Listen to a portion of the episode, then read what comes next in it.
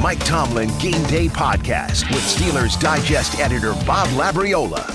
Okay, Coach, let's begin today with you teaching me a little bit about the offensive line. Uh, when it comes to pass protection, good pass protection, is there more to it than just the quarterback not getting sacked? No question. Um, you know, you can look at it from several aspects. First is just the individual skill set associated with one on ones, uh, the sets, the hand usage, uh, the ability to anchor. Um, but there's also a collective element of it too, a coordinated protection. Uh, the, way that the five guys collectively work together to block the myriad of things um, that they see.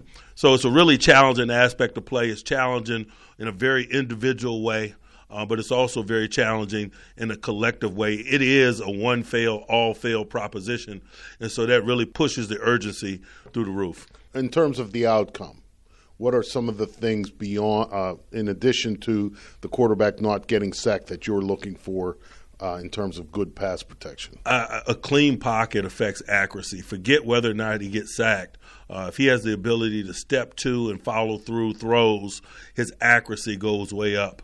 Uh, if the quarterback is being moved off the spot, having to retreat or or escape laterally, right or left, uh, it affects his ability to function um, in a very big way. So stats or sacks just tell part of the story. Sometimes you got an opportunity to affect the neg- affect the normal flow of an offense simply by making a move off a spot or or not allowing him to be able to have enough space to follow through. Obviously, there's an attrition element associated with quarterback hits. Uh, that's been minimized a lot in recent years because of the player safety initiative. But when a guy's picking himself up off the ground repeatedly, uh, there's an erosion, if you will, particularly over the course of a football game. Is it oversimplifying it for me to say the interior three on the offensive line, their job is to anchor? The tackles run their guys around behind them. I, I think that's a general synopsis or place to begin. Obviously, there's some more minutia and intimate details within it, but certainly less. Um, certainly, if you're just looking at a place to begin, uh, some things that are required for good pass protection, you got to be stout up front so that he can he can have that space uh, for follow through that creates accuracy so that he's not moved off the spot. And then obviously for protection of the football, um, the tackle's got to be good on the edge in terms of running people by. Uh, particularly in today's game, oftentimes those edge, edge rushers are not hunting the quarterback, they're hunting the ball. Is it ever part of the assignment?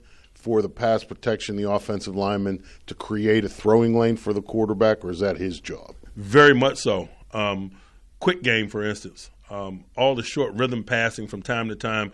Different guys have different philosophies. You'll see uh, in some offensive groups the tackles cut 100% of the time on quick game. And they're cutting uh, because they're trying to get the edge players' hands down so that they can find throwing lanes on hitches and, and slants, quick hitting perimeter plays such as that. Um, that's an element of play. So by concept, it oft, oftentimes dictates uh, the techniques or, or, the blocking style that's empl- employed by the guys. Uh, a few weeks ago, when we were talking about the running game, you mentioned that an efficient run on first down pretty much comes down to winning the line of scrimmage and the backs falling forward. How would you evaluate the offensive line so far this season when it comes to winning the line of scrimmage? It's been spotty. Um, it really has. Um, and some of it is born out of out of circumstances uh, that are outside of their control. Um, when you're missing significant components on the perimeter, uh, people stack the box, and that makes winning the line of scrimmage more difficult, particularly when they have you outnumbered. Some of it is just from week to week. We've been we face some really stout defenses, some of some of which we didn't know were really stout at the time, but it's been revealed to us over the course of a larger body of work. New England's defense is, you know, approaching legendary in terms of some of the things that they're doing. San Francisco's defense is really, really good. Talking about some of the top defenses in the National Football League. In week one and week three, it wasn't necessarily evident to you. It's more evident to us now. So we haven't had the dominance that we'd like. Uh, some of it is due to, to lack of execution from us. Some of it is due to circumstance. Some of it is just due to stiff competition. Uh, we need uh, that line of scrimmage, obviously, one uh, this weekend. Uh, how's cadence used as, an, uh, as a weapon for the offense? It's used in a lot of ways. Uh, pace is used in a lot of ways. sometimes you beat defenses to the punch with up tempo play, first sound. Uh, sometimes the speed in which you get to the line of scrimmage makes play calling from a defensive standpoint challenging. So the quicker you get to the line, the quicker the D coordinator has to make a decision, the quicker the defense has to communicate and get lined up. So that's just an element of pace. The actual snapping of the ball once you're at the line in terms of getting those guys before their communication is complete and there and there's a general lack of readiness there's another aspect of it and also some of the false cadences hard counts and so forth in an effort to gain a free five yards and make sure that they fundamentally sound that way is another use of pace um, there are a lot of uses of pace uh, we try to work in all areas and use utilize different ones at different times. Uh, it'll be B.J. Finney today in place of Maurkice Pouncey. Uh, what skill set does Finney have that will allow him to get that job done against the Bengals? You know, he is very stout and always has been. Uh, he's very square. He doesn't lose ground, and so that, that that falls in line with the discussion that we were having earlier about being able to to keep a clean pocket so that he can follow through, so that he's not moving off the spot, and thus he has a chance for his accuracy uh, to be where it needs to be. Uh, BJ has always been very stout.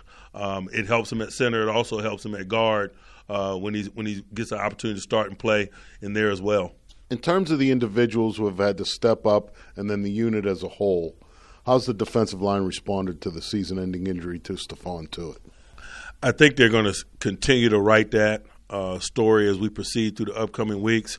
It's easy to bridge the gap in a short period of time.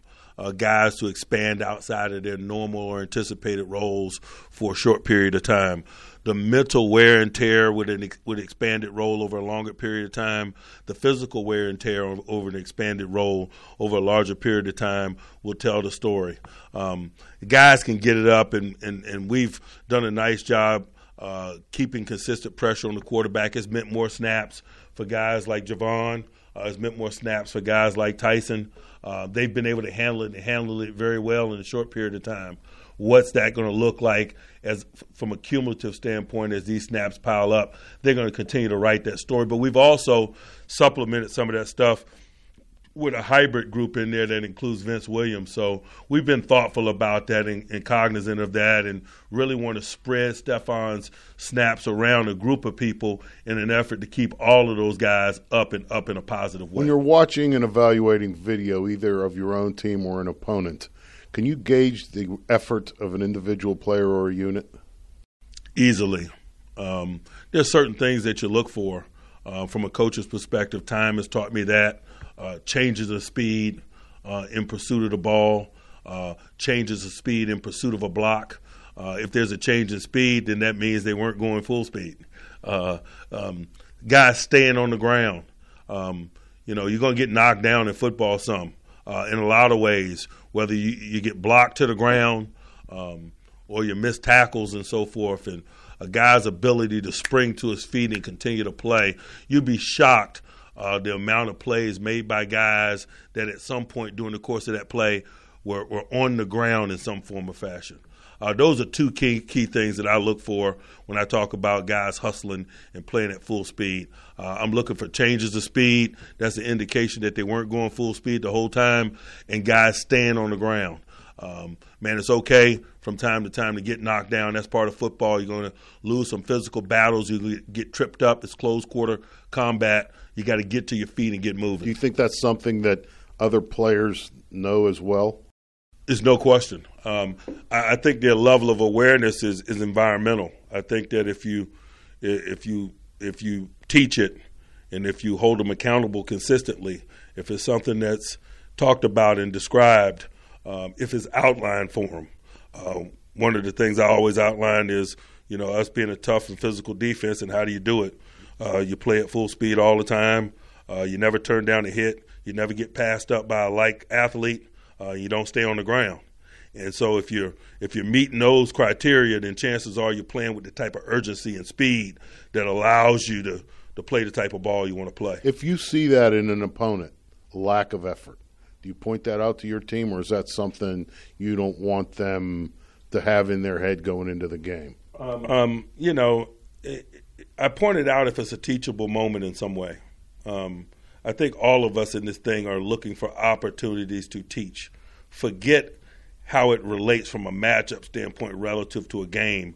there's just some football things, man, things that happen in the game, whether it happens in our game or in, in preparation for our game or things that just happen in football in general. I think oftentimes tape is is an is an opportunity to teach, and so I may acknowledge it, I may not. Uh, oftentimes, if I'm acknowledging and I'm not acknowledging it in an effort to provide comfort for us as we prepare for somebody, I'm using it as an opportunity to teach because that tape is your walking, talking, breathing, breathing resume. It is for players, it is for us as a coach. And uh, you want good quality things on tape. For the typical NFL team, how do practices change over the course of a season? Everything from the length to tempo to how you choose to get the work done. It all gets appropriately tempered, and and I say appropriately tempered because professionals know. Um, we step into stadiums, things happen in stadium and uh, and you adjust accordingly. Um, we're in a tough physical game. Um, people are capable of practicing, but they don't feel great. Uh, the tempo is, you know, dialed down some.